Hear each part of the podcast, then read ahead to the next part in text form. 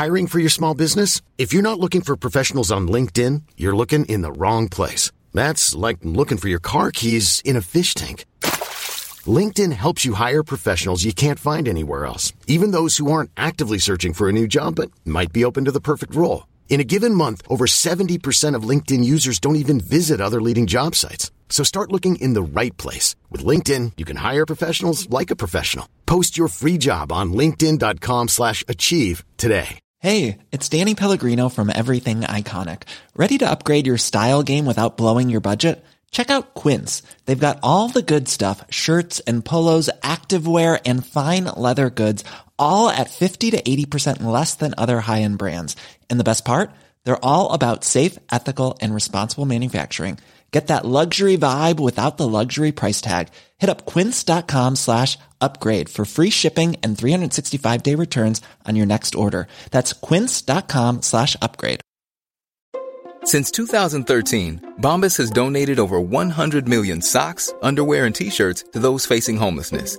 If we counted those on air, this ad would last over 1,157 days. But if we counted the time it takes to make a donation possible, it would take just a few clicks. Because every time you make a purchase, Bombas donates an item to someone who needs it. Go to bombas.com slash ACAST and use code ACAST for 20% off your first purchase. That's bombas.com slash ACAST, code ACAST.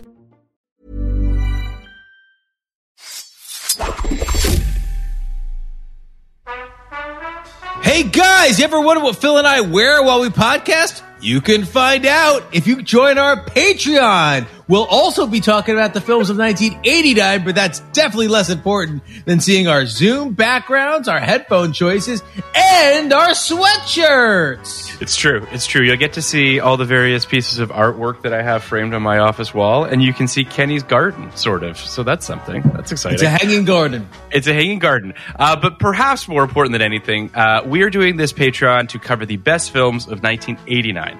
Uh, Batman, When Harry Met Sally, Indiana Jones, The Last Crusade, Ghostbusters 2, with amazing guests like Tom Meissen, Liz Hannah, Joanna Robinson, Bryan Cogman, Chuck Hayward. You can sign up at patreon.com backslash podcast like it's 1989. And for $5, you'll get access to all the audio of these fantastic episodes. For a few bucks more, you'll get video as well of our 99 and 89 episodes. And perhaps, most importantly, you'll be supporting us uh, so we can just keep making podcast content for you guys.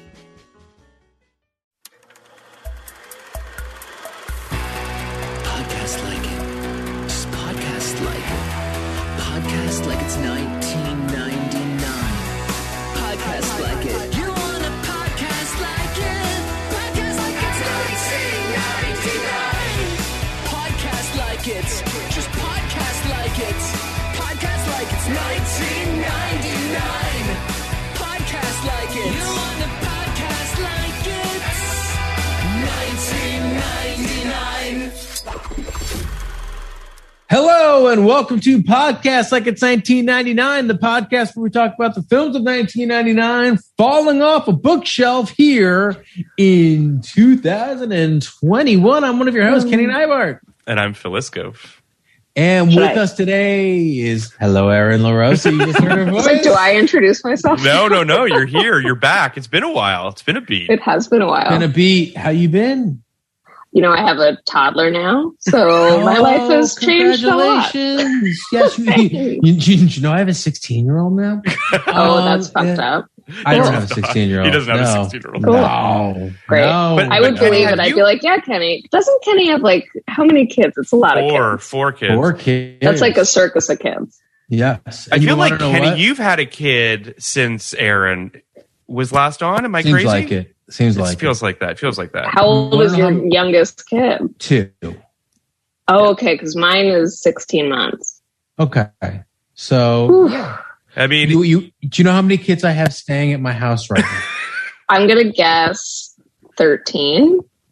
no, but I had I, I no joke had 13 kids over yesterday. oh my god. I was, Um, I was right. because, be- a because nightmare. one of my best friends who moved to France seven or no, no, probably eight or nine years ago, uh, is staying with us with his two kids, two little French kids. It's the best. Well, that's cute. Two little. also, my niece is staying here, is 13. So we have seven kids currently staying at my house. uh, and five and four adults.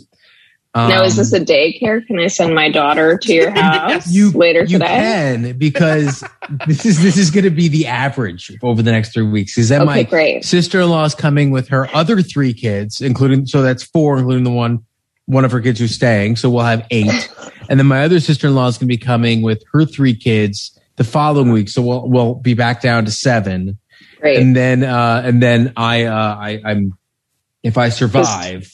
I will be Yeah. running off to the hills for a few days and no one will ever be able to find me.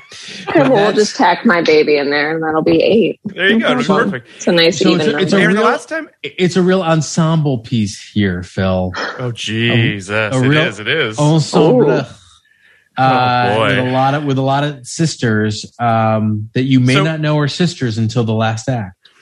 Well, first of all, I want to say, Erin, the last time you were here, we talked about a masterpiece, right? I believe you were here for Dudley Do-Right the last time you were on this. Uh, yeah, I was I was here, and um, Um, a movie it that still lingers with me. laps this film 10 times over. Like, A just, lot. it's, But yes, I remember you being kind of Luke on uh on Dudley, but I feel like you Yeah. must be a, a little a little warmer, maybe even maybe even hot on it now. Well, now I am. If, if we're comparing, like, if you're like, which movie would you want to rewatch? I'd be like, obviously, Dudley. Dud, I'm Dud. going in. 100%. 100%. Wait, wait, but I want to say one more thing, Erin. yeah, So I think it's been about three years since you've been on this podcast. I believe Two and a half, Okay. three years. Yeah, In those right. two and a half, three years, Brendan Fraser has gone from an obsession of just the three of us to to Hollywood's favorite son. Everybody's on this Fraser tip that we true. started on this pod. true. we right. have a really big impact. Th- this is culture, Yeah, okay? And yeah, we yeah. make it on this Yeah. podcast. You are the three of listening to you are listening to some influencers right now. So I mean, how many times did we talk about Brendan Fraser? I was on I was on your podcast. I think that was maybe the only Brendan. No, I, it No, no, was 'cause you were two because we Past. did Blast from Yeah, the Blast Past. Past, yeah. Because I was like, I, I think I've just brought him up randomly on other podcasts of yours, but no, it was Blast from the Past. It's, he's, Yeah. I mean, he's really, I know that Kenny believes he's going he to get an Oscar deserves nomination. everything. I think The Whale could very well get him an Oscar nomination, Kenny. I don't, I mean, we don't know what the movie is yet, blah, blah, blah. But yeah, he's just, and he showed up in No Sudden Move. He's great in No Sudden Move, the, the Soderbergh Oh, he's HBO been- Max thing. he's been killing it recently. Yeah, he's really, He really deserves every good thing in the world, and I'm Yes, so he does. happy that we brought him back just through this Yes. podcast. Oh, Yes. we, we definitely we definitely did. There's Yeah, no question yep. about that. Uh, I think you know. Look, we live in a world Yeah. where Simon Rex might win an Oscar. Yeah. You never know what's going to happen, right? Yeah. But you put you. I mean, look, look, Brendan Fraser's ticking all the boxes. He's working with a, dir- a director. He who- always has. That's what I've been Yeah, telling yeah. you the man guys. He ticks the gets it. boxes. He understood the assignment from day one.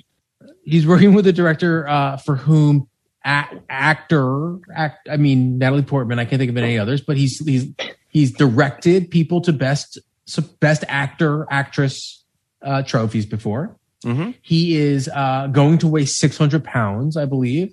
Correct. Um, people love a physical transformation. They no do. one does it like you know. No one does like BF, my BF. Yeah.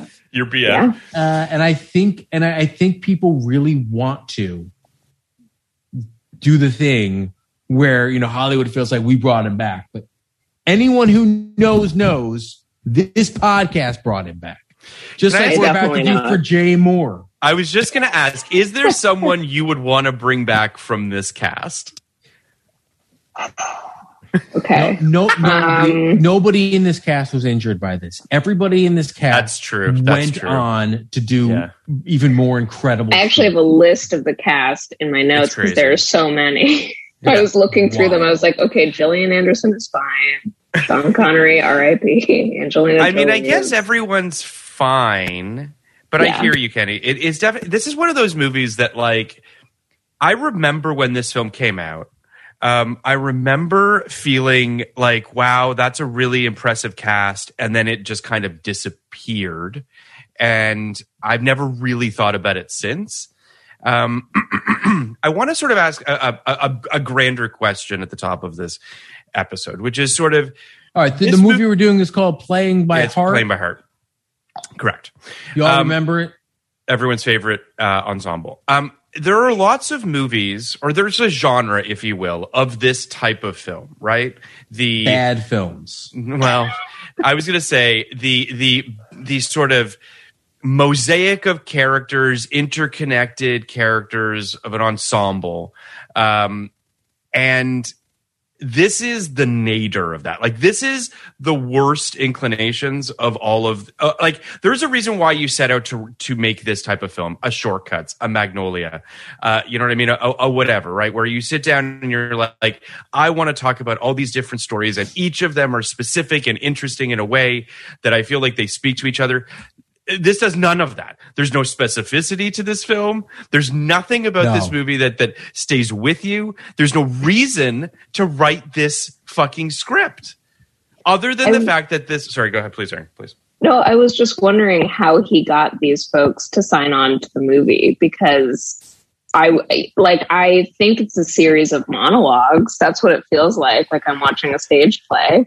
Um, but yeah, I, I But, like, the whole monologues time I don't was say like, how anything. did he?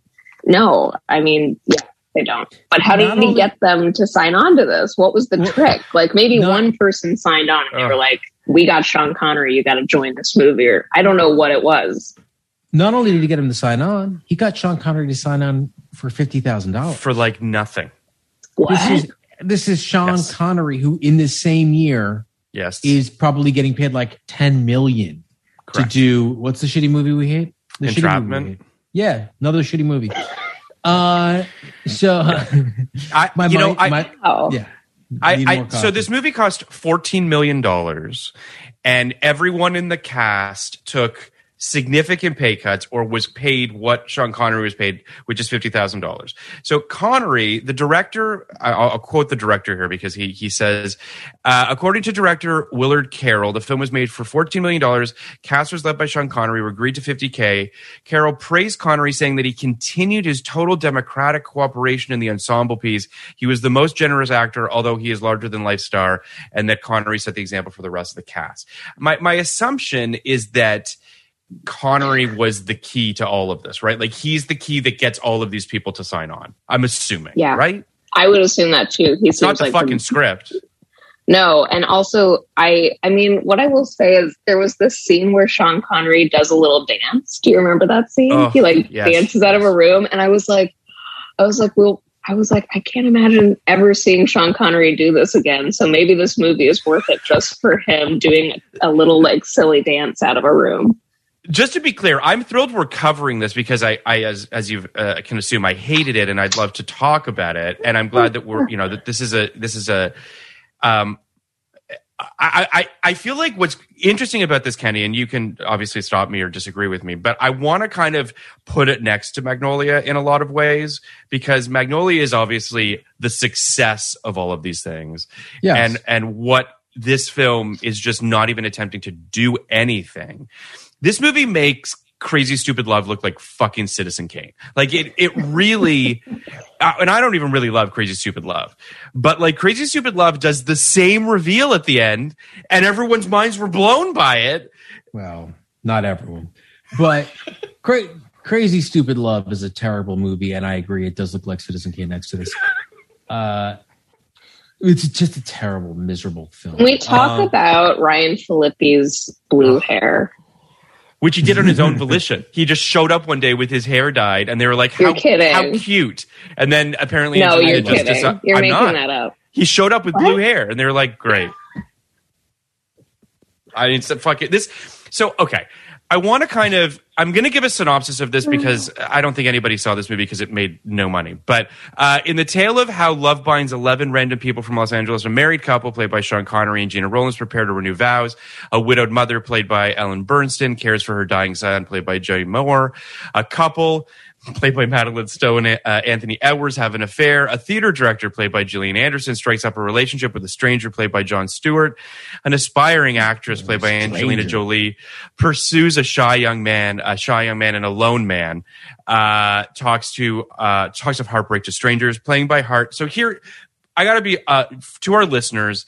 This one slipped through the cracks. We're not going to start covering films that were released at the end of 98 for Oscar consideration. Uh, this film opened widely on January 22nd, 1999. It did get released in two theaters in New York and La- LA on December 25th. So five days before the end of 1998. We really fucked up We fucked up. in many we fucked ways. up. It shouldn't have. It's a 98 film. Technically, it sort of eked into 98. We're covering it anyway. Don't add us. It is what it We're- is. We're gonna. I mean, who gives? We're not shit? doing Rushmore. I'm We're sorry. not doing Rushmore. We're not doing any other films that that that slipped into 98. But this one did. So whatever. It is what it is. Yeah. It goes on to make 3.9 million dollars on an 18 million dollar budget. Angelina Jolie won an award for best breakthrough performance by an actress at the National Board of Review, uh, and the writer director Willard Carroll was nominated for an award at the Berlin International Film Festival. It's got 60 percent on Rotten Tomatoes from critics, uh, 79 from audiences. Roger Ebert said, It's easy to like the movie because we like the actors in it and because the movie makes it easy on us and has charming moments. But it feels too much like an exercise. It's yuppie, light, affluent, articulate people who, except for those who are ill, have problems that are almost pleasant.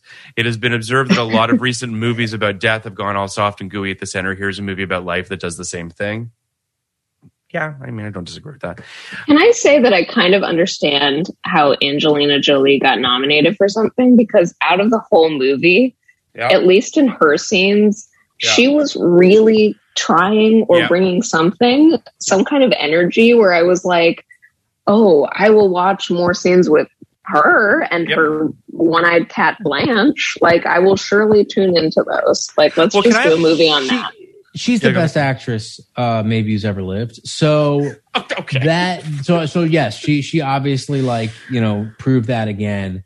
Um, the most beautiful woman in the world playing someone who can't get a date is pretty impressive, convincingly. Is Really pretty. Yeah. impressive. Yeah, yeah, yeah. yeah. Really Yeah. great. I think there's also she she's proven this many times since in her career, which is that she can defy the words that she's saying, right? Like she's Yeah, saying the best. legitimate That's, right? that's what the best actors and actresses can do. Absolutely, right? She's Yeah. taking bad dialogue and she is somehow imbuing it with charm and watchability and and and you know, charisma and you're just sort of I mean the movie opens with her obviously because the movie knows what it has in her. I mean it knows that like she's the only one that we probably are going to care about.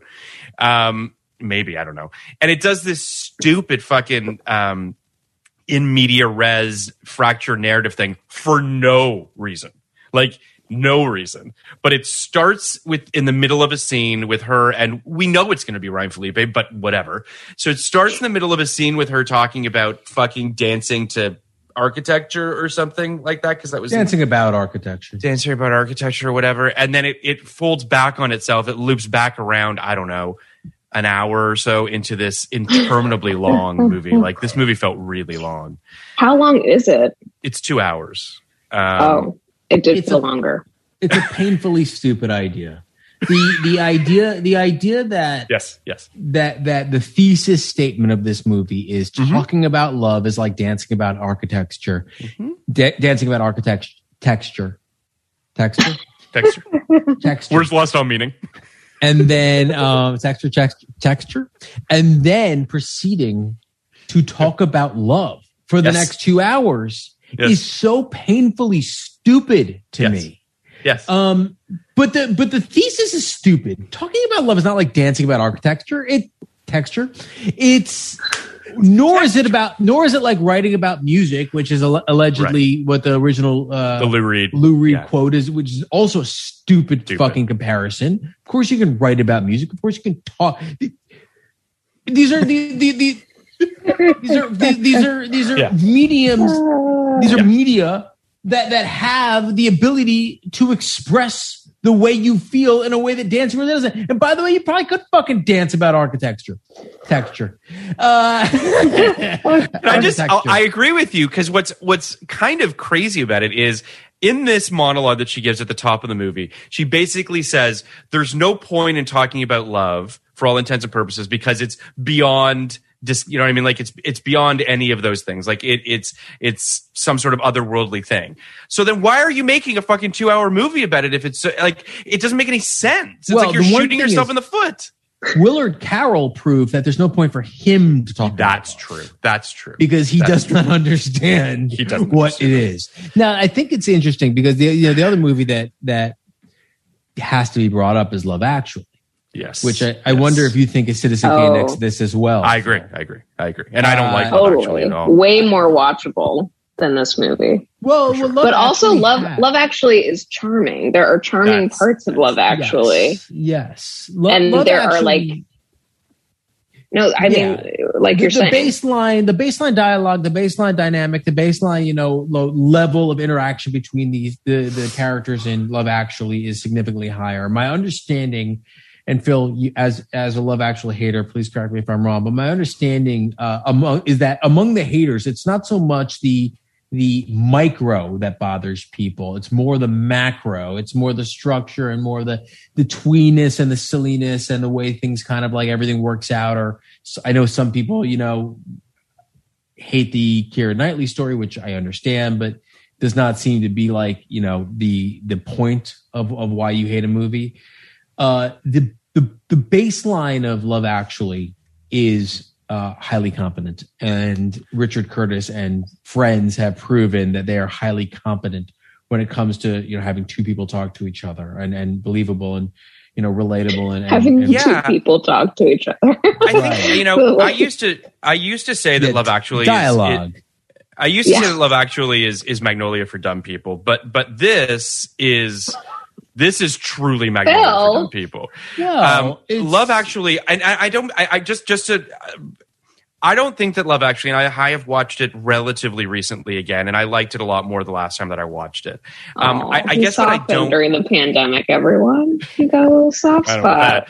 But I, I, I do like Richard Curtis. I think Notting Hill is fantastic. I think that Richard Curtis has a specificity that this film has. Like this movie uh, is the most damning thing I can say is how it lacks in any specific specificity. Like there's really nothing that's interesting about any of these characters. Whereas Love Actually, whether or not I like the Colin Firth storyline, whether or not I like all Love the storylines, that's Love fine. 'em.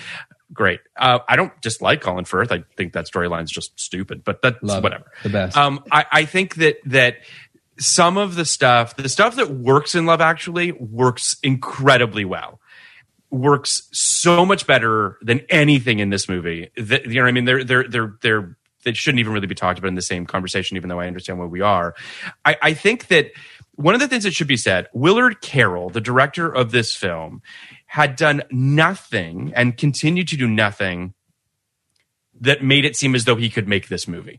I don't know if you guys looked at his credits. I did, I did, and I was. They are I all also kids' was like, films. what? Yeah, but It's okay. Did kids' he do the Brave Little Toaster, the He did The Brave original movie? what do you because guys know that about made the me cry. brave little toaster? I know that I cried. I know that the toaster nearly died in an incinerator. Is that right? Correct. Correct. This That's what I sounds like- remember. it sounds like Toy Toy Story owes a Yes. debt of gratitude to this brave little toaster. So Brave Brave Little Toaster, was a very intense movie. to be clear, he did not write or direct the Brave Little Toaster. He executive produced the first one. And wrote Um, Subsequent, and then wrote the sequels and directed the sequels, I believe. Okay. Um, so he started as an executive producer. That's where most of his credits are. Um, he then directed a movie called The Runestone. I don't know what that is. Then he does this film. Then he does some a, a children's film called Tom's Magic Garden, and then he does Midnight Garden, and then he does another film called Marigold. Long story short, is that there's nothing in Willard Carroll's credits that would lead you to believe that he could make this movie, write this movie, direct this movie. Yet he did, and then proved why he should not have done any of these. He things. and Sean Connery must have been friends or something. I guess maybe, maybe They must have been. How else? Him or him and Harry, uh, him and Harvey Weinstein. That's it seems like Yeah. it seems like. All right, so you look at his, this guy is not some some film student or some random guy living somewhere who you know mm-hmm. s- wrote a spec, which is what this feels like. this feels like this feels like a dummy's spec, right? Like a dummy being like, my family's interesting, and I should just write about my family. And when you really look at it on paper, all his family has are some people who have been in relationships with other people, and that is kind of Like what a family is. Yeah, like what people what- do. yeah, you look at a family tree, that is the story of any family tree. Some people made some people. Um, so it, he does. It does seem like he just said, you know, it would be interesting the story of of my life, Yeah. and also uh, a bad retelling of one part of Philadelphia, and Yes. um and and and someone bought it and someone bought into it and said like uh l- let's go ahead and do it now like the thing that upsets me and kind of bugs me and bothers me is that um i like these kind of movies in theory Same. Yes. right? Like I think these are high wire acts. I think the best ones are Shortcuts and, and Magnolia and Nashville. And these are brilliant movies. Like Yes. brilliant, like painfully brilliant movies. Um, I think when they're done poorly, you get to that place where executives and producers and critics and people start saying, "Don't even try. Don't even try to make a movie like this. It's too hard." Yes. Yes. And that bugs me so much because you don't see like big ensembles like this. I mean, Boogie Nights is a big ensemble like this. Big ensembles like this uh, get made very often. Well, now So- it's. I mean, now. So I do feel like. I mean, two things come to mind when you what, you were saying, Kenny. The first is this movie also made made me think about like a bad James L. Brooks movie too, right? Like a, a bad sort of, uh, you know, rich white people problems, and just sort of this, you know, a lot of that kind of. Uh, it it kind of made me think of Spanglish a little bit, you know, of of of that kind of thing. Of to I your point, that Kenny, like yeah, I, I don't like it particularly either. But that that idea of like someone taking a step back from their life and being like, you know what, my life's pretty interesting. I should I should just uh, I should just make a movie about my life. And you're like, your life's not that interesting.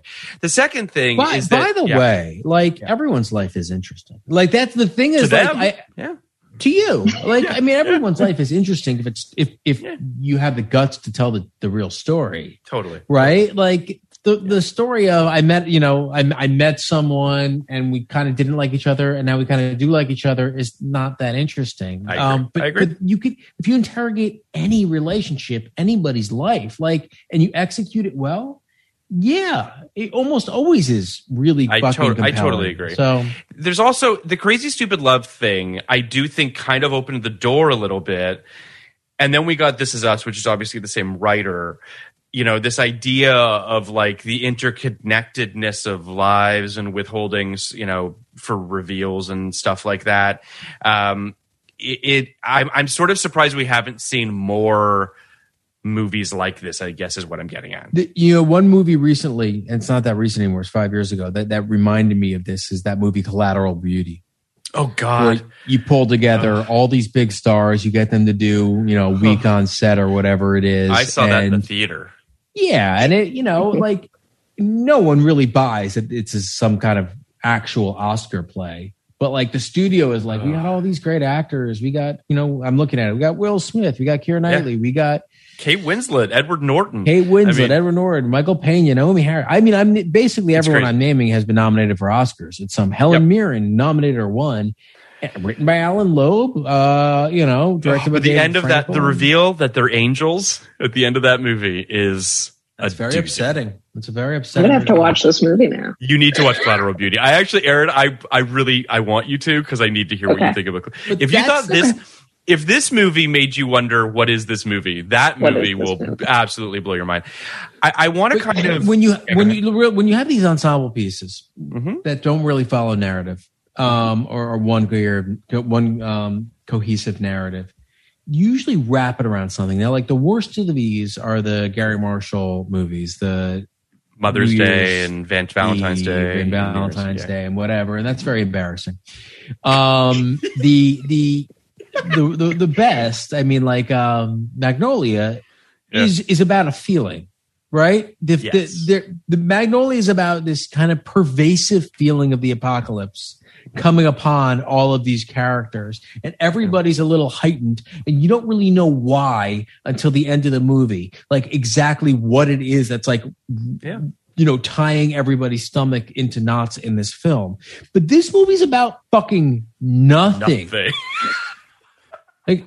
Like And by Well, the way, the thing is, like- crazy, so's crazy, really, really stupid love. Stupid That's love. what I call Yeah. it. Really stupid love. Was it, I think Kenny, we didn't we talk about didn't we talk about oh, how woman. the the the reveal is all around the fact that they call Emma Stone's Nana. character It's- Nana, which makes no sense. it's it, it's actually worse than anger ball, but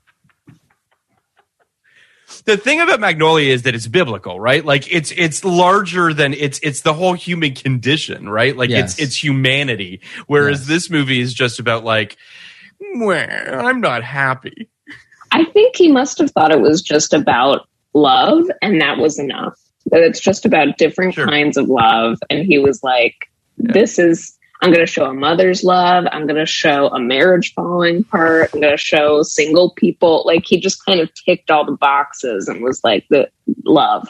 And here Well, are the different kinds. Yeah, yeah, totally, and I totally. and, and I think that's what I think that's probably was the was the which I think that was the pitch which which is by the way that's exactly what Love Actually is right that's Correct. exactly Love Actually um so It's it does title. so much come down to it actually is all around uh it, one of the things does I come hate down about to ex- execution it just does it really just comes down to execution Yep. and in this particular case it comes down to scope i mean there's not a particular yeah i mean you there there are four pro, four examples of love right there's an old married couple there's a married couple that are that they're- it's on the rocks like a Yeah. five.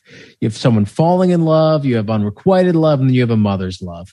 Those are all pretty rote, also pretty heteronormative, also, you know, um, just just things we've seen a million like like like movies dedicated to it. Of course, at least in um, Love Actually, the Laura Yep. Linney storyline is unusual.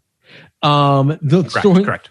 the storyline with Martin Freeman, I think, is kind of unusual. The storyline with Liam Neeson and, and his stepson is very unusual. You don't you- that feels Yeah. familiar, but I don't know if I can remember a movie about that particular kind of relationship. Um, Yeah, no, I, I this, this comes back sort of what I was saying earlier, you know, which is that there is a specificity to Richard Curtis's writing that he is, you know, he's found sort actually is all around. sure, That's Uh, what the movie's about. but it, there's also his ability to be able to sort of the universality in that specificity is where obviously that's why these movies hit, right? Whereas this film is trying to be so universal that it's just milk toast, right? Like it's just applesauce. It doesn't. None of it actually means anything to anybody. I like applesauce. I, I don't dislike Ooh. applesauce, but I mean, my, my point is that it Needs a little cinnamon in it. It needs exactly. There you go. This movie needs a little cinnamon. This movie needs yes. This movie needs Yes. any fucking spice. It's Yes. just it, it it it's kind of like I, I I was first of all I would say probably twenty minutes half an hour into this film I checked to see how much time there was left and I was like oh fuck like I just it, it really was an interminable film but What's interesting, Kenny, is you talked about execution. One of the things that I actually find really muddled in this film, I have no idea the passage of time.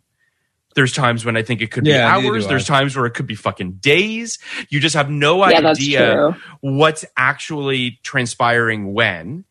Um, Yeah. And because of that, it like the passage of time helps you in terms of creating stakes, in terms of creating, you know, temporal ideas of of what's going on.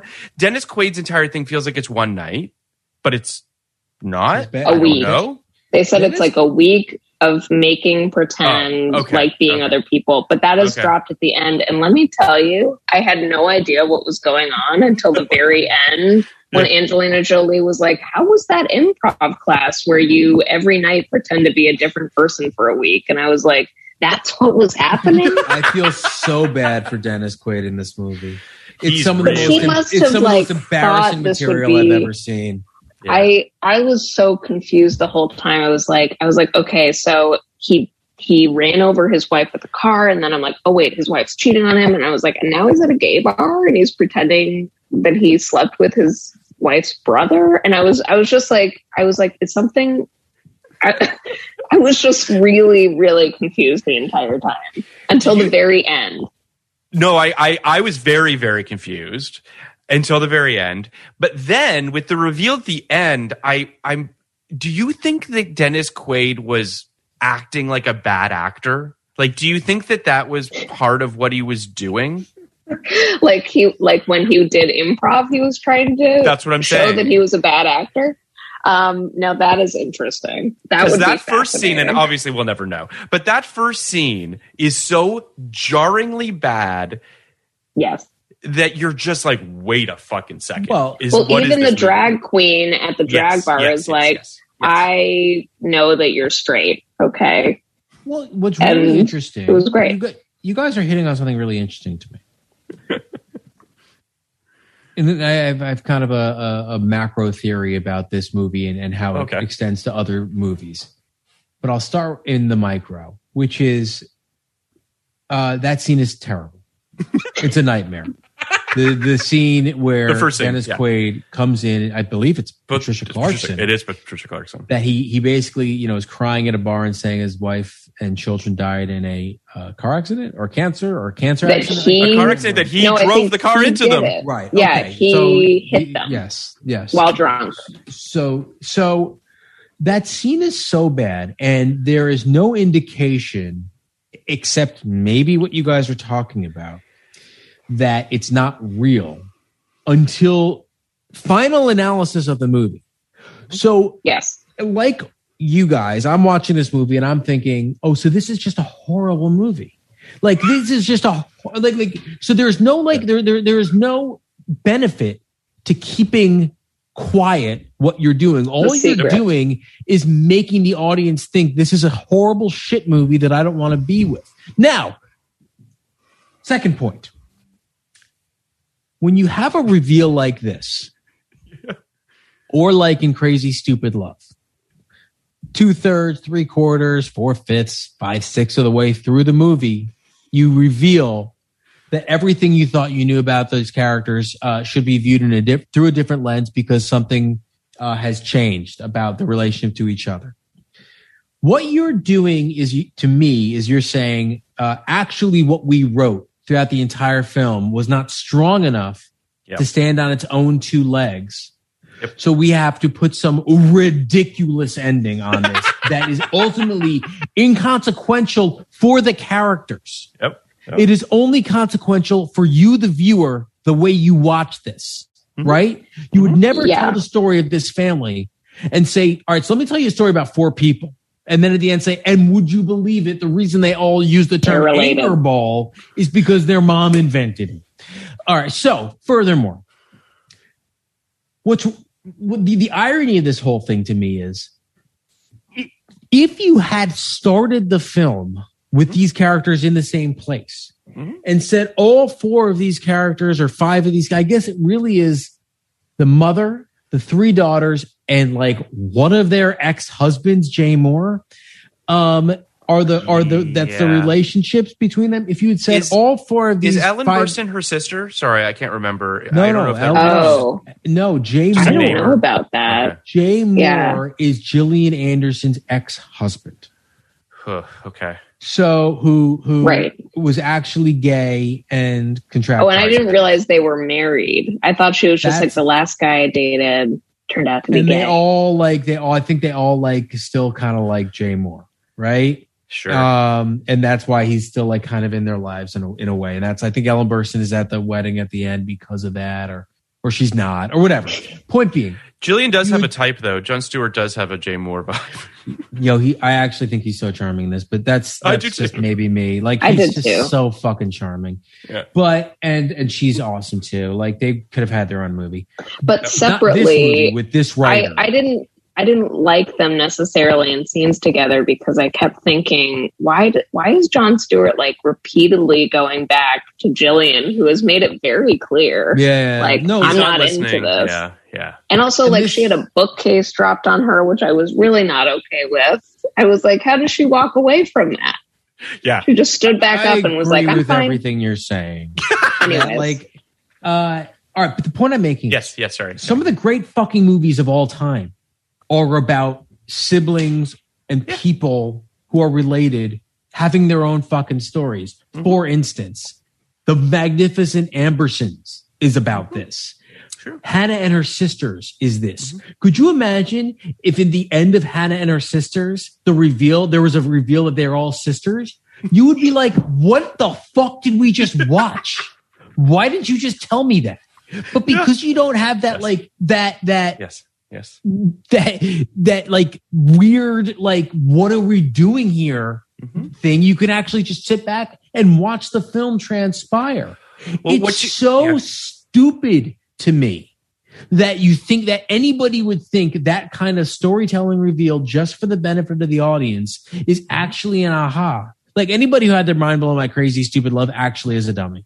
Sorry. I think that I don't disagree with anything you're saying, and you're tapping into something that that does seem to be a little is a little pervasive right now, which is a lot of people's frustrations with television shows that tend to do the jump ahead and then come back, and then you know you have a, a season of television or multiple seasons that are catching up to that point that they've told you about deeper in the run.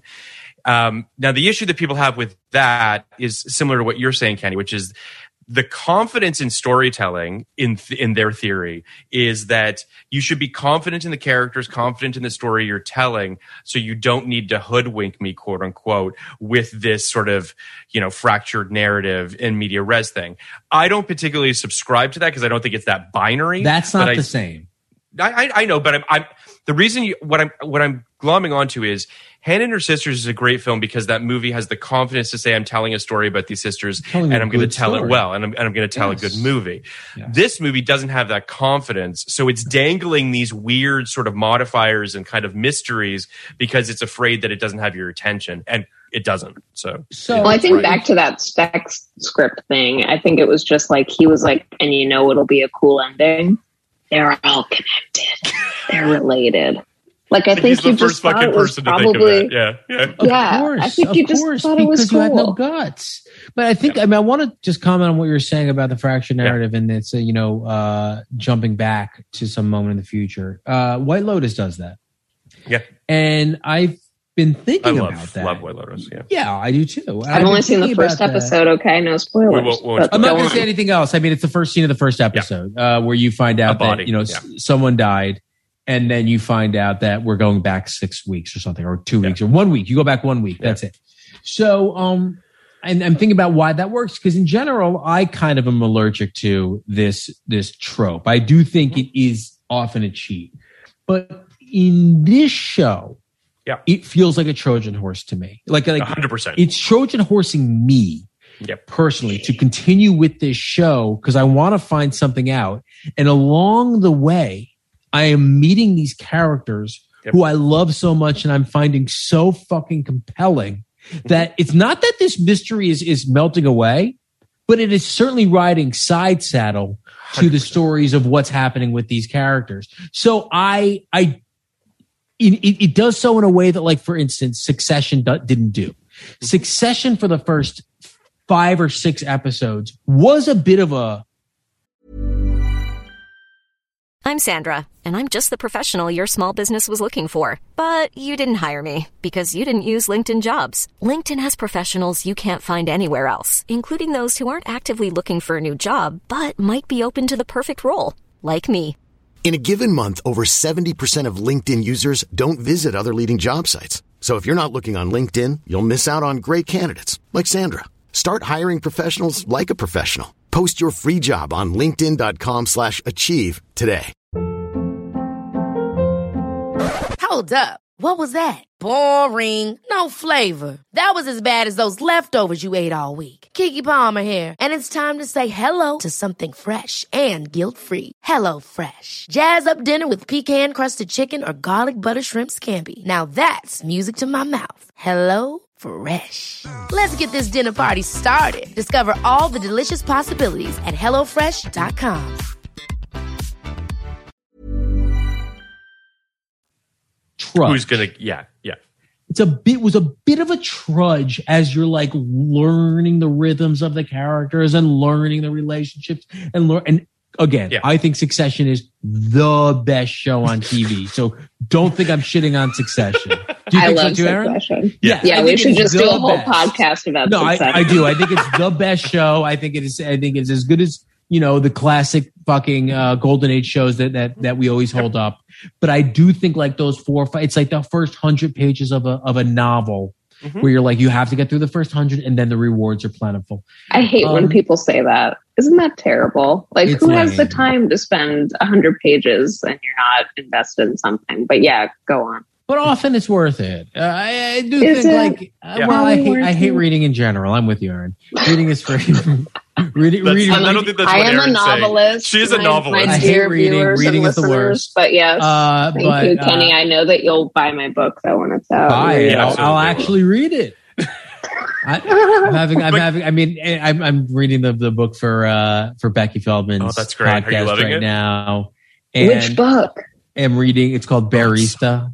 It's It's about a about- bear who's a barista. It's about a shapeshifter who shapeshifts into a bear who Bill, you got it. becomes a This is the. Too Stupid to Live podcast about Yes. romance books. Yes, that's It's so great. And You're going to be is- great on that podcast. Becky, thank you. Becky is so generously giving me like two months to read this like 120 page romance novel because reading is hard for for your for Kenny. Can I just say though, Kenny, to your to your point earlier about um oh fuck, I completely lost the thread. I apologize. No, Let's the. Sorry. I was talking about uh, the White, Lo- White Lotus. I'm White sure Lotus. Yeah, sorry. comment. White Lotus. My point about White Lotus was uh, I will not be surprised if by the end of White Lotus this body is completely meaningless. Like that that's that that's ultimately do you know what I mean? That that that, that whoever the person is is not that it's not going to be meaningless, that it's not going to have meaning, but that it doesn't ultimately matter in the greater scheme of things. It's an interesting thing because I'll tell you, uh, by the end of Mare of Easttown, I couldn't have cared less about the um, Who crime. the killer was? Yeah, sure. and I really loved the characters so much Yeah. and felt like that Yep. was worth it. By the end of True Detective, uh, Sure. they put so much stock into the crime that I was severely let down, even though the characters were super compelling. So it is Yeah. this Yeah. delicate balance of you know how much stock you put into the the crime or the mystery and how much you build your characters and it, to me it's almost like this this magical alchemy that you probably can't even forecast but Well, uh, I, it's see. it's interesting because it does feel like the the Angelina Jolie scene at the top of this movie feels like what it's trying to do. To your point, Kenny, is allude to something bigger, some connective thing, perhaps that that makes these stories all sort of come together.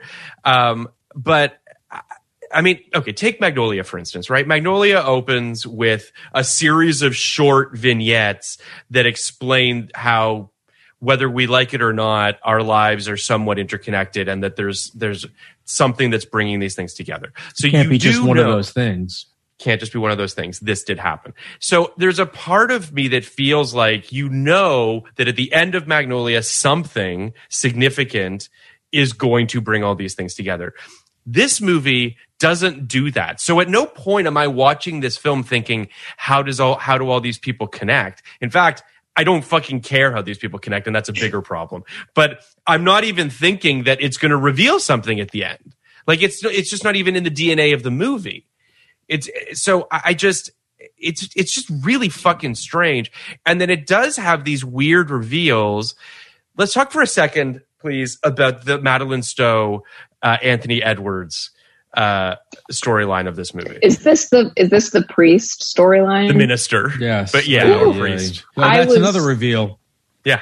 there was a line so you know that's the the vignette where there's a woman and a man who are having an affair the man is just constantly like every scene he's like so should we Yeah. get yeah. married or something and she's like nah i really just like having sex Having with sex you with and you, i'm yeah. and i don't like you as a person and i don't want to be around you otherwise is basically Correct. what she's saying but he keeps bringing it up and then there's a line that really bothered me at the end when the reveal was that he was a minister because he's he says something along the lines of like well i know that you love your husband and she says well i know you love your girlfriend more and i think the girlfriend was intended to be god Yeah. yeah and i hated then seeing his little like priest thing Yeah. on and i was like is this a joke? I was like that I, and it was extremely upsetting. The whole thing was extremely upsetting. It's terrible. like his reaction to her Mhm. her just being like i really don't like you. I just want to fuck you Like, Yeah. please leave me alone. And then that sh- she's married to Dennis Quaid, Quaid, Yeah. and that the reason she wants to be with Dennis Quaid is because a random person says, You must have a really great imagination. And then she starts crying, Crying. as if this is the most powerful sentence she's heard in her life and it changes the course of, of her marriage and the fact that she's been fucking this minister who just married her parents. It's a lot. It's Did I accurately read? No, you absolutely. Everything you said is completely the way it goes down. Um, we find out that Dennis Quaid is a video game um, creator, uh, and that he he created a game called Killer Golf that that uh, Ryan Phillippe really loves. Um, and Killer Golf. And I mean, it's it's and he says you have a really amazing imagination. And to your and, and as Erin just said, Madeleine Stowe starts crying, and then they go dancing together, and and, and we're led to believe that their marriage is going to be fine. Ostensibly, they're back I- together. as as, as they play architecture in the back background. Correct. Uh, I uh, let's talk a little bit about. Play- Let, us talk about uh, a little bit about Killer Golf here. Yeah, yeah. what, what do you think happens in Killer Golf, Kenny? I I mean I don't I have no fucking idea. Golf balls to the head. Golf balls to the head. head. Murdering people kill with people. golf clubs. Yeah. Yeah, yeah. And one of one of a million things can happen. Uh, you know, Yep. blank canvas there. uh, I I I Yes. hate the idea that fucking middle aged boomers, because this guy is very much a boomer, Yes. somehow came up with a game called Killer Golf. Zero percent chance. Zero. Um, Less than zero. Less than zero. Also, that Ryan Phillippe would then be like, Yeah. "You are so creative," Because me with my just blue based off hair of the and, title. and, and my rave drugs, I, I just go home and play killer golf every night. Ugh. Um, I, I I really have always kind of hated uh, video game people in movies. It always has Hmm. been like some really ugly kind of shorthand Yep. that uh, that that is used in lieu of actual character development and also makes video the video game. Now I'm not a, really a gamer, but like I understand it's it's a real thing where that people really care about, and it always it does stupid shit like killer golf. Like don't you like? They always it, this is what those kids like, uh, like golf. But the kids you are know, playing, right? Disembowelment. Golf, but it kills people. Yeah. Yeah. golf, but instead of golf balls, it's eyeballs, and instead of you know golf clubs, it's femurs, and um, That's probably very- what Killer Golf is. That sounds right, Kenny. That sounds right. eyeballs. Yes, Uh, Eyeballs and limbs. Yeah. yeah, Maybe uh, to be part of Killer Golf, it's like the you have to be a serial killer who's also a golfer, and then on the on the like holes, each hole is Yeah. a kill. That's All right. cool. I like let's that too. let's do this, Erin. Uh, I think I think it's too bad we're three thousand episodes into this podcast because a Yeah. good feature would have been um, let's write a movie every episode. We've done like six Yeah. or seven episodes. Yeah. Okay. Um, the PGA Yeah. Tour professional slash serial killer. What? Like I it's like American Psycho, but he goes from town to town, kills people with a fucking golf club, uh, Okay. dresses like a yuppie. Um, you know, he like the, the amount of privilege those dudes have. You guys Like- should write And no this one would suspect movie. I know, him. we call no one would suspect Golf. them. Yeah. No Okay. one suspect them. The Dexter reboot's coming out. There's a thirst for serial There killers again. Always this is. is going to sell. love it. Always. People love it. This is going to sell. This is a legitimately good idea for a movie, though, guys. Like, well, I'm not well, even. well. I Whoa, know. Well, I- whoa. Playing by heart, leading to genius. Playing Here's- by I mean, heart, and now we're of, writing like- a movie. I would. It, it kind of has like, uh, it, it, it's the kind of movie you'd make in like the in the in the eighties or nineties. Like Phil, when we do like Yes. Death Spa and Society, I think it kind of fits into that a little bit. Yep. Like Look, nostalgia is huge right now. Okay. always, always. This is gonna I'm, fit. I'm gonna. I'm gonna put Killer Golf on my on my big board. Put on your board. ideas, Erin. And Okay. if you want to write, Phil, of course, you're we're Yeah, welcome. no, to I. I would love to. I'd love to be involved. Of I, I, I'll, I'd actually I'll- like all three of us to write it because I think that's a recipe for success based on Yeah, our obviously. Brendan Fraser Yes. uh, yes. resurgence here, our Uh, renaissance. We no understand the joke. zeitgeist. No joke. Obviously, he would star. That's a good fucking star for this. That's a great star for this. He's Wow. a little too old. My life has come full circle. He'd have to be on the on the the the, the champions The tour, one. the senior Sure. tour. Yeah. Sure. But I still think that's pretty good. He's been doing it for fucking 30 years. Maybe we Yeah. can pull like a John, um, like in Dexter season two, when there was like Lithgow. another, yeah, Yeah. uh, another serial killer. Maybe he could be the John Lithgow Sure, character, sure, and then Wouldn't it be such a great moment when the young hot detective realizes that all these murders are happening in towns with PGA Tour events? It's like gonna be amazing. what Yeah. is the oh, they all What's have the- a country what is the club. connection? You know, I was just listening What? to my new favorite podcast, the Heist Podcast. I don't know if you guys has listened. I've heard of it. I haven't listened. is Hmm. the best. Uh, but one thing that they note is good heisters, really good heisters, move around a lot because these local police departments don't really talk to each other. Uh, and it isn't until the FBI gets involved that they really even stand a chance because the FBI Yeah. starts, you know, pooling together this information from all these different jurisdictions. So if Yeah. our PGA tour killer golf serial killer is killing people wherever there's a tour Who event, would it take suspect them a the golfer? very long Who would time. suspect? Who would suspect?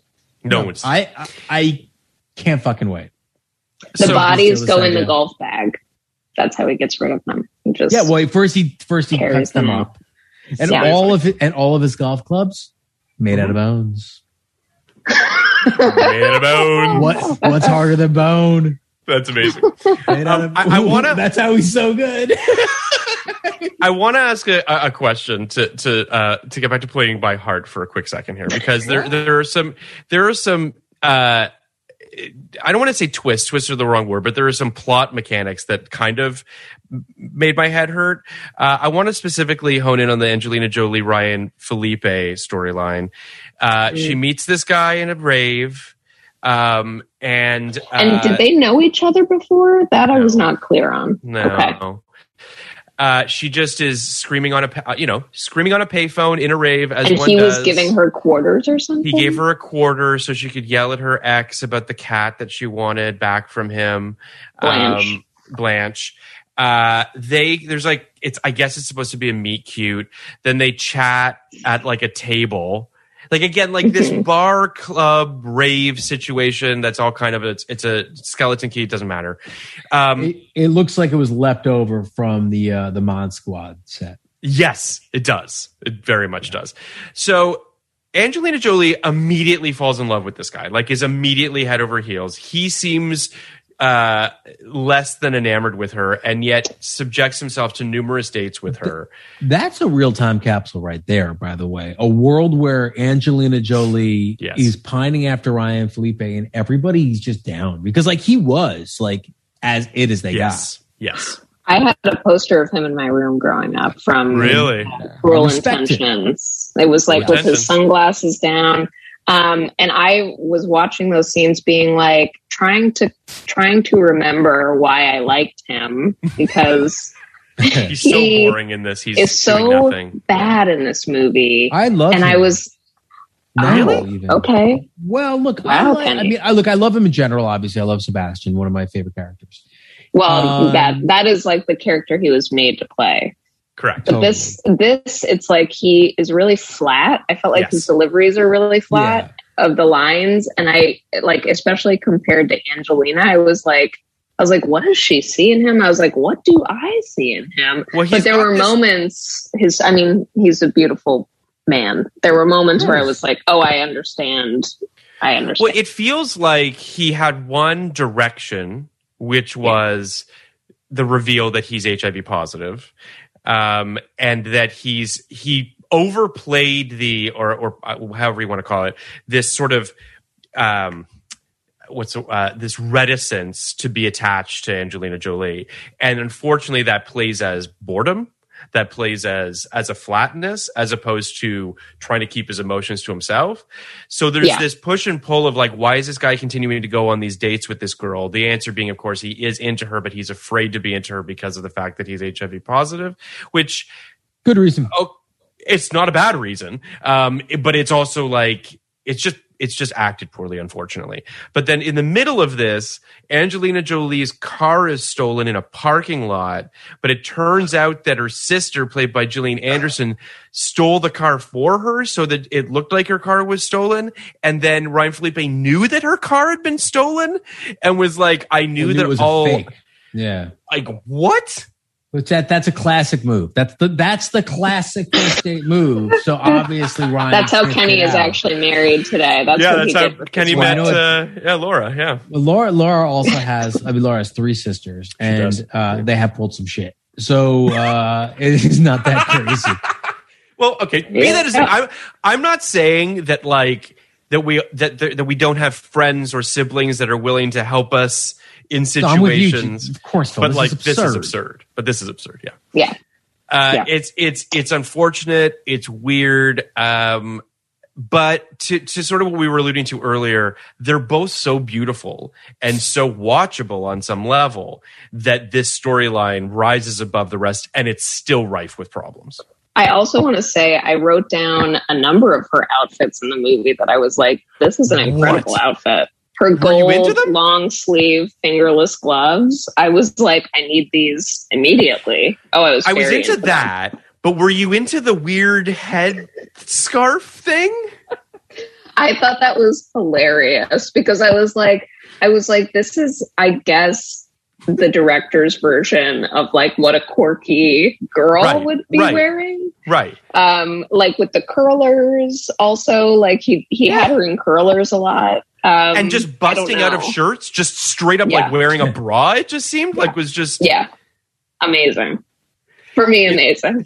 it definitely is a time capsule in terms of their storyline reminded me a little bit of go kenny in, in terms of the the rave culture the aesthetic that kind of goes with rave culture the colored hair It's really a shame that Yeah. I mean, you know, I, I I I don't really know where I stand on Go right now, to be honest. um, the movie you went to see t- literally twice back to back I did, and it was my favorite movie for so long. And then we did it for this podcast, and I guess I was just in a bad mood. But like, Yeah. or I, I don't know what was wrong with me. Like, I I, I still we kind of laid into of it. go we really laid into at least the second and third we were- act we love the first act Yes, we were jerks. we, but we it's a real jerks. shame that there really isn't a outside of Go, I guess, like a seminal rave movie. Because that Well, we- was a massive part of the culture that that i totally What agree about just forgotten. Fear? Do you remember? Do you remember the movie Fear? Fear, with Reese Sure, Witherspoon? that's the that's the seminal getting to third base on a roller coaster movie. yeah that, that's Well, no, that's true. That's But true. anytime I think true. of a rave, I think of that movie because really yeah, they go. That's like where she meets. um What's his face? Uh mark Wahlberg? Thank you. Yeah. Um, they meet at a rave, and he like saves her from the rave, like getting Demons? raided by police. Yeah, So, so, Kenny, you make you make a good point about rave culture and how I think part of it is that it was very brief. It feels like like it it didn't last that long, But it was exactly when I was like totally yeah. experimenting with shit. So it, it like for me, maybe for like it must be just people who are like exactly our age. Mhm. But uh it was like the moment. It was like a two or three year thing that like uh it was almost like pre EDM, right? Yes, yes, yes. Like EDM took over around 2003, 2004 and then never stopped. And now EDM is basically, you know, EDM slash hip hop is is, Yeah. is is what popular music music has become. But there was this moment right before where it was much scarier, yes. far druggier. Mhm. Like raves were dangerous; they never ended. You know, you started you you you like you Yeah. go. You walked Yeah. out and the sun was up. Yeah. It was it did have this like end of the world vibe. Well, it's interesting. Two things are interesting about what you're saying. The first is I just watched the Woodstock '99 documentary on HBO the other day, which I highly recommend watching. And we'll be doing an episode. and we will we'll do an episode on it but there's a portion of it where they had like a rave tent and it just didn't close. It was just 24 hours a day just you know sun up sundown just people i'm assuming rolling and raving and doing whatever they're doing in there.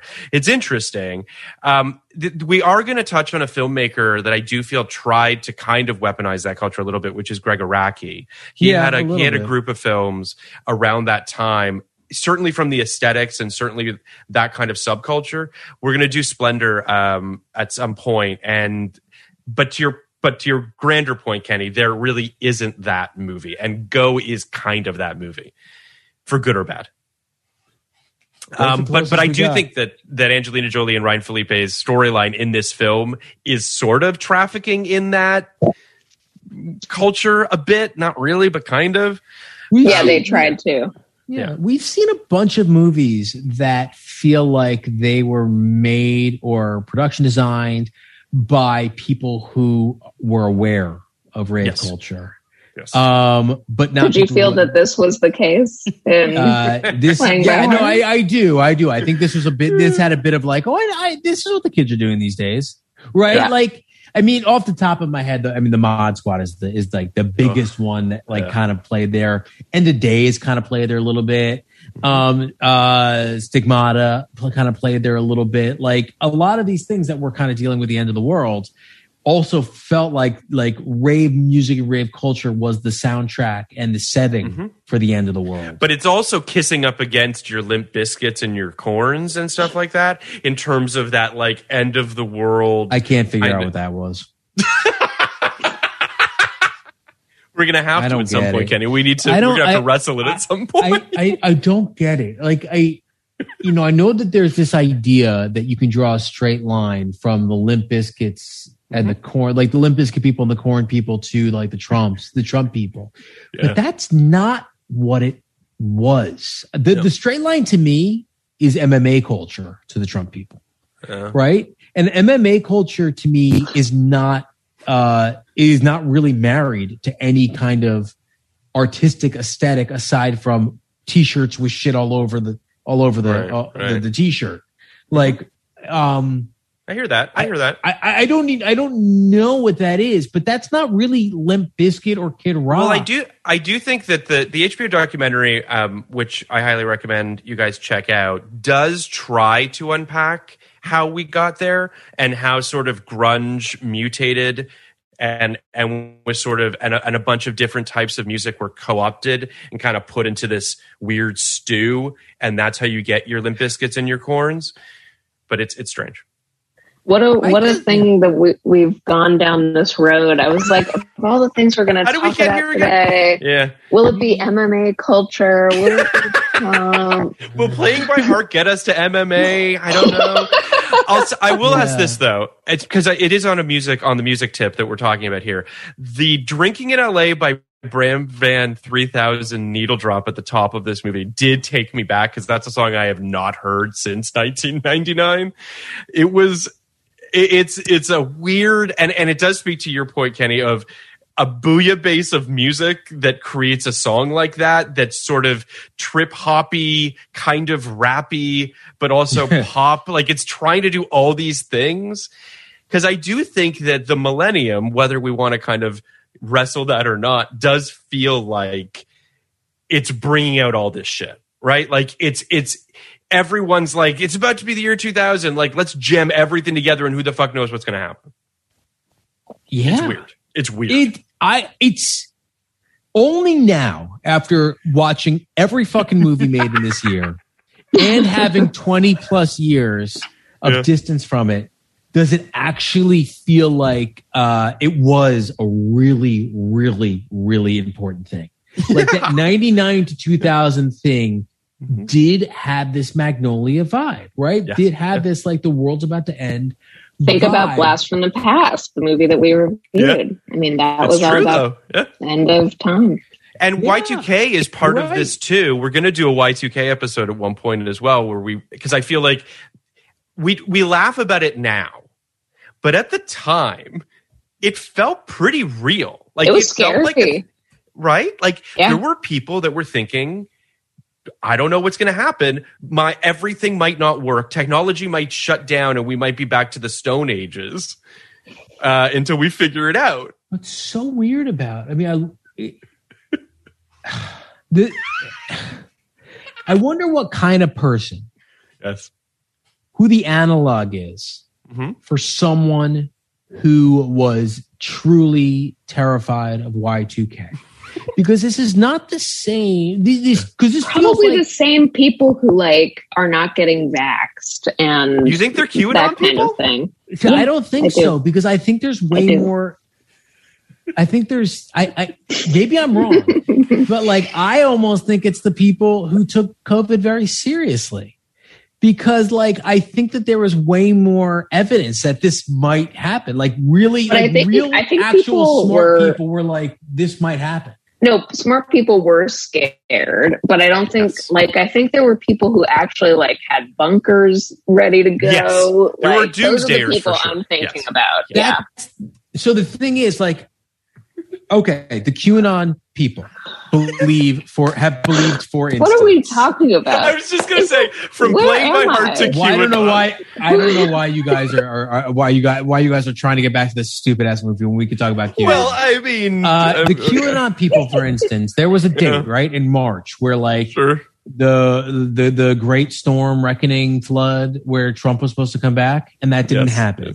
And the Correct. QAnon people were just like, well, yeah, it just got it just got postponed to, August, right? Like Mm-hmm. their prophecy didn't come true, and it just got postponed. But again, this isn't like something like Nost- Nostr- Nostr- Nostradamus, Nostradamus. thing Yeah. or some you know ancient Mayan prophecy where like you can kind of be like, I, I think we might have just just interpreted this wrong. No, this is like this is some shit now. Like you're wrong, right? Do you like like the Y2K people all were like, great news, didn't happen.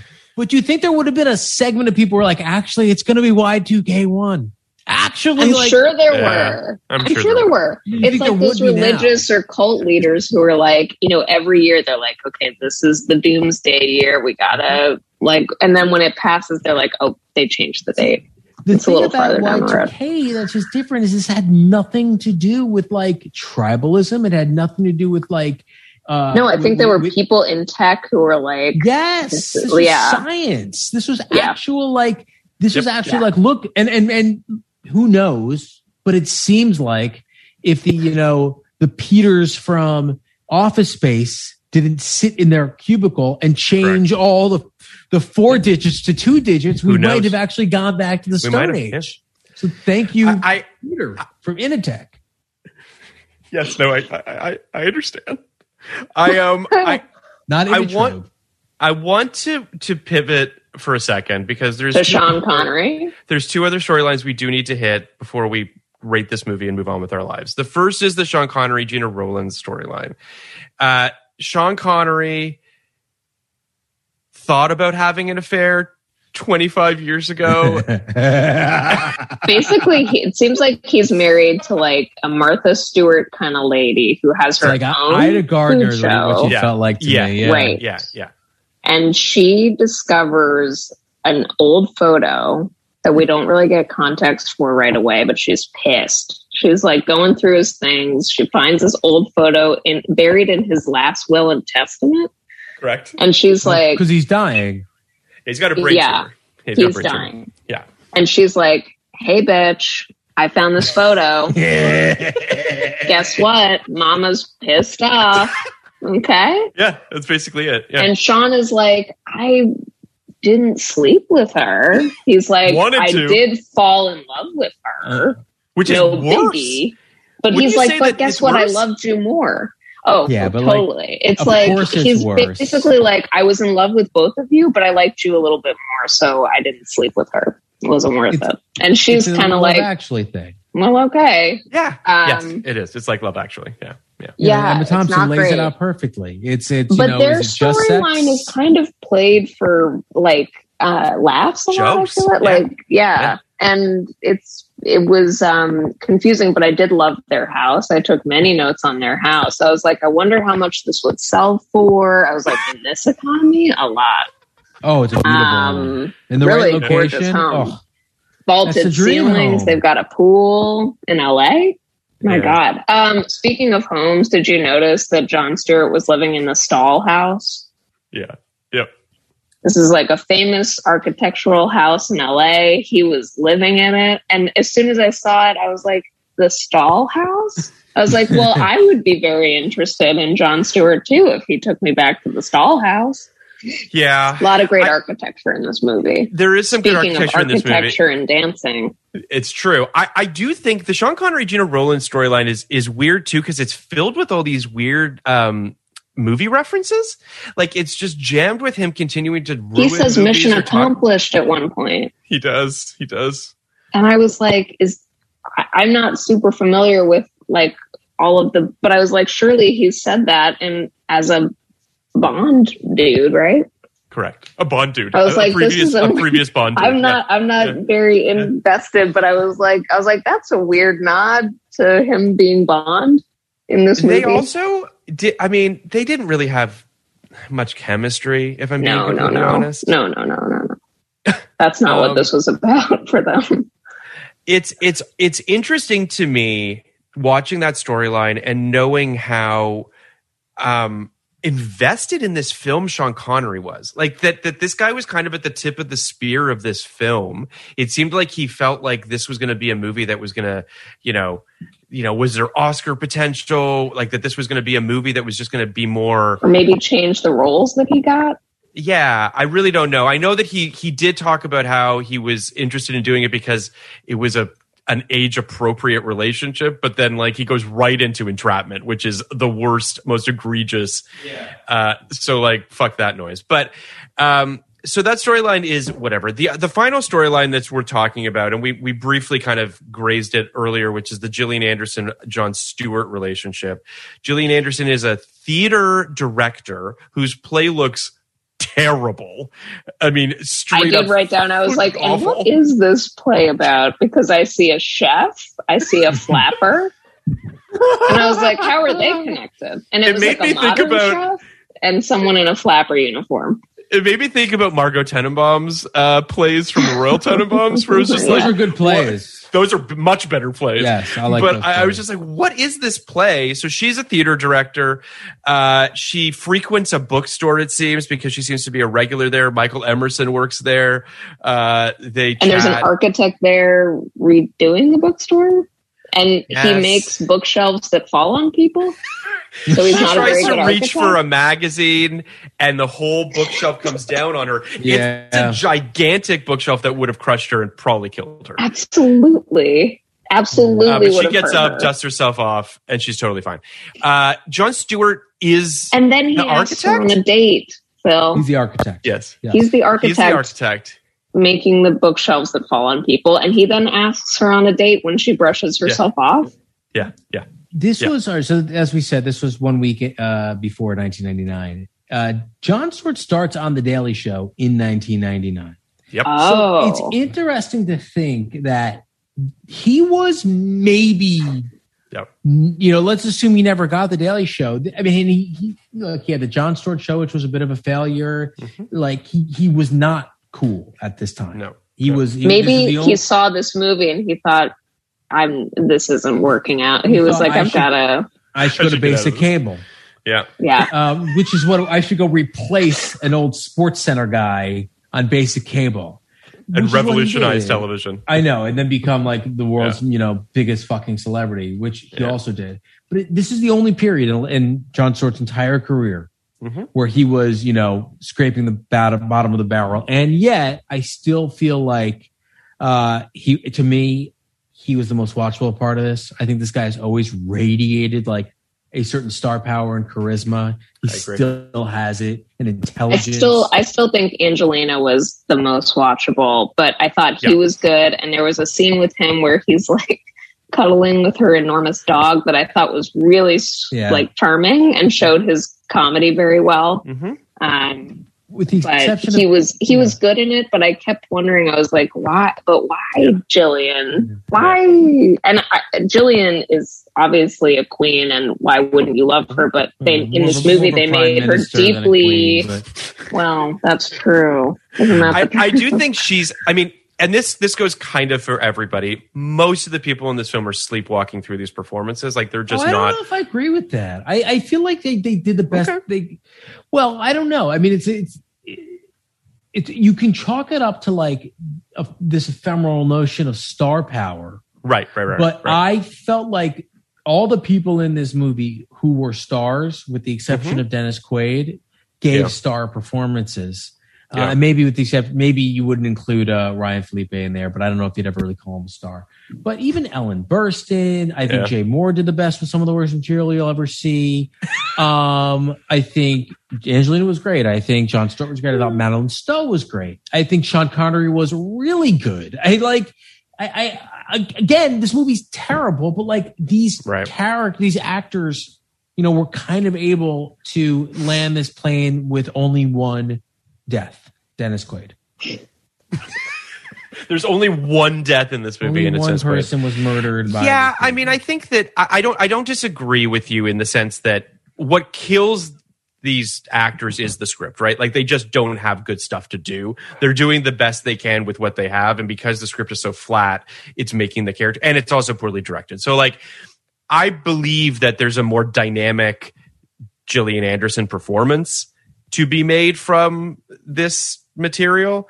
I just feel like, you know, there's just not a lot going on there. And to your earlier point, Erin, there is something a little bit unseemly about how continually Jon Stewart is is coming at this woman who's again this is sort of this is a trope of obviously of, of the 90s and what have you of men that just think that male writers that think it's cute that the chase and the Oh. perpetual like what have you talked about it a fair amount on the west wing episodes as well it's a trope of sorkin's for sure so it's it's it's a it's it's a problem I think Yeah. uh, I think Willard Carroll thinks that's part of courtship because it's just, Yeah, I it's agree. gen- It's, gender reversed in the Angelina storyline, right? yeah yeah so he doesn't. I, I it, this is this is a trope of male writers. This is a trope of female writers. This is a trope of everybody before a Mhm. certain period of time where uh, people in general, men, Yeah. but Yeah. people in general didn't really understand um, in terms of narrative storytelling Mhm. how uncomfortable it is to have somebody ask over and over and over again and how maybe the second time it starts to verge on harassment and the third or fourth time it is harassment um, correct so i don't think people really got that uh, and I agree. again you know willard carroll seems to think that by flipping it uh, gender he might i think he thinks that he's covering his ass a little bit but uh, he- Well, they also had a really quick.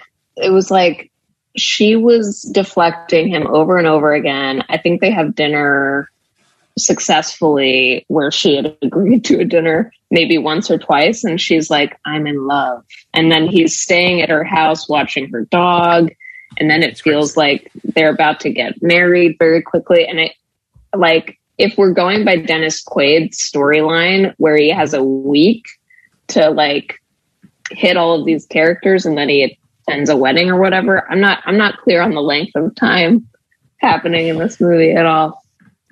Yeah, it's it it definitely to your point, it's one of two things, which is a the passage of time doesn't make any sense, and if it is as compressed as as it seems to be, these people are acting insane, and these relationships are getting dialed up way too quickly.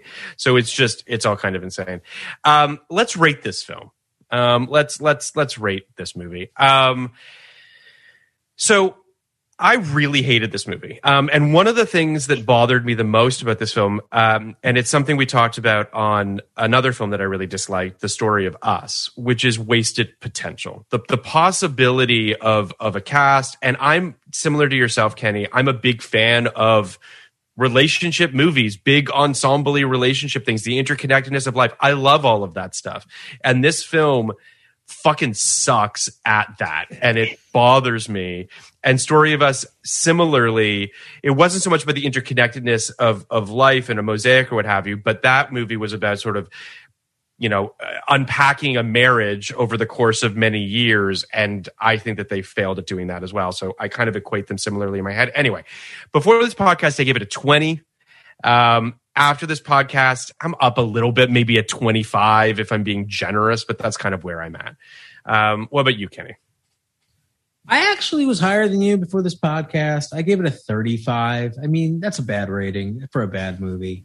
I find it le- not just not so terrible. Um Okay. not no I'm I'm down a little bit. I'm going to go down to a 30 even because I think uh, I, I think in final analysis I'm a little more offended by the Okay. by by the structure of this film than I thought I was. Um, I had already previously accounted for how poorly uh, every individual storyline was executed, but I think thirty. This is not the worst film Okay. we've done. This this there there is a, per, a, a, there's a professional veneer to the way this Yes. was made, and you do have all these stars. Yes. Um, it's it's just trite and dumb Mm-hmm. and a little sad, but whatever. It's a film. What do you think, Erin? Yeah. What are you at, Erin? Well, I feel like I'm a little bit more on Kenny's side of the fence here because I would not rewatch this movie, but I can think of worse movies, I think, if I try hard enough.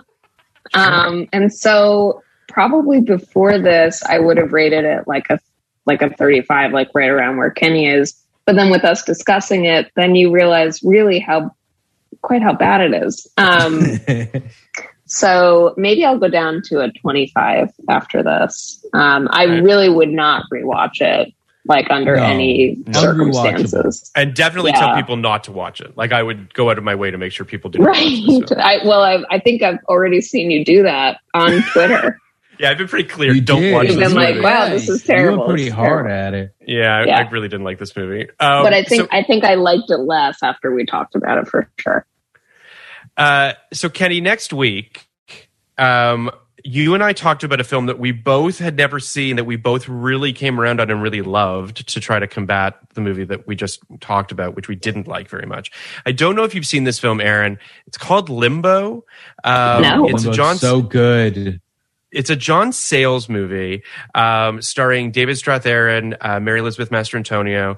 Uh, it's a fucking great movie, and Yeah, we both so were just. A nice palate cleanser. Okay. You should nice watch it. You should. You should watch it. It's. It's like. will. Uh, yeah, I, I would. I would advise everyone to watch it. It's. It's. just, I think Okay, you'd really like. It's. It's. It's essentially about.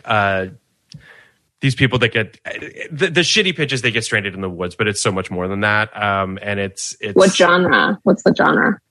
Oh boy, it's kind of got sort of um thrillery vibes a little bit. Okay. Um but it's really more of a meditation on like yeah. know, growing old yeah. and and Growing second old. chances and it's it's it's I mean, it's it's for the first half of the movie it's a romance between two people who are kind of over the hill a little bit in Alaska and then That's up my alley. shit happens I'm there. I- I really and think then you'd- some, I think you'd really then like some it. unexpected shit happens and uh, as Phil said they kind of get stranded in the woods and it's uh it's fucking great it's like it's it's it it it is the opposite of this movie because it is the kind of it because it, it also obviously John Sayles isn't writing specs at this point in his career, but it has the vibe of a really good spec. You're You telling know, me two like people can have really a good, conversation in this movie, Yes. and it Yeah. makes sense. They can talk Yeah. to each other. Yes. Wow. It has the vibe of like, I have an interesting idea for a movie. What if you had two people who are like starting on a relationship and then something really kind of traumatic and scary happens to them at the same time where they have to de- depend on each other in a way they're not prepared to do yet emotionally. And then all of the specifics about all of the plot mechanisms and the specifics and the characterizations are really strong and the performances are like incredible. You know, it's our second we did the abyss with Mary Elizabeth Mastrantonio so it's our second movie with her. David Strathairn is in it. Kris Kristofferson is awesome. It's just a good fucking movie. and and David Strathairn is just I mean, he's one of our finest actors. He's he's fucking great. Limbo rules. Watch Limbo. But more than anything, Erin, thank you so so much for coming on and talking about playing by heart. This is a this is a lot of fun, and I wouldn't have watched that movie otherwise. So thank you. Of course, of course, and we hope to have you Now back I'll never soon. have to rewatch it. Yeah.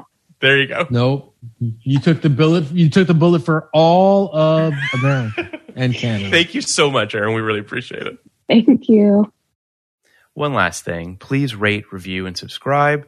Uh, speaking of subscribing, check out our Patreon on all the best films of 1989 Batman, When Harry Met Sally, Fabulous Baker Boys, Indiana Jones and the Last Crusade, Ghostbusters 2, Field of Dreams, Major League, and many, many more. We are covering all the best films of 1989 with amazing guests like Joanna Robinson, Liz Hannah, Hunter Covington, Bryan Cogman, David Iserson, and many, many more. All your favorite guests from our 1999 podcast are coming on to the 1989 Patreon. You can sign up for it at patreon.com backslash podcast like it's 1989. For only $5, you get access to all of these awesome episodes. And for a few bucks more, you get video of our 1999 episodes as well. Plus, there are other very cool tiers too, where you can even be a guest on our podcast. Please check out our Reddit as well at reddit.com backslash podcast like it's. We're also on Twitter at podcast like it's 1999. We're also on Instagram at podcast like it's 1999. Uh, thank you so much to Ernie and Will for producing our episodes, Sullivan for our social media, Jan Katas for our amazing art and theme songs, and most of all, thank you all for listening.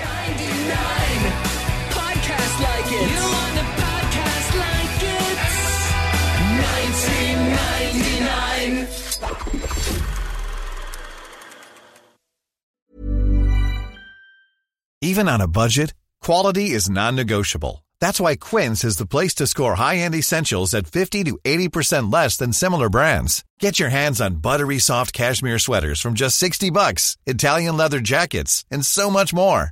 And the best part about Quince, they exclusively partner with factories committed to safe, ethical, and responsible manufacturing. Elevate your style without the elevated price tag with Quince. Go to quince.com slash upgrade for free shipping and 365-day returns.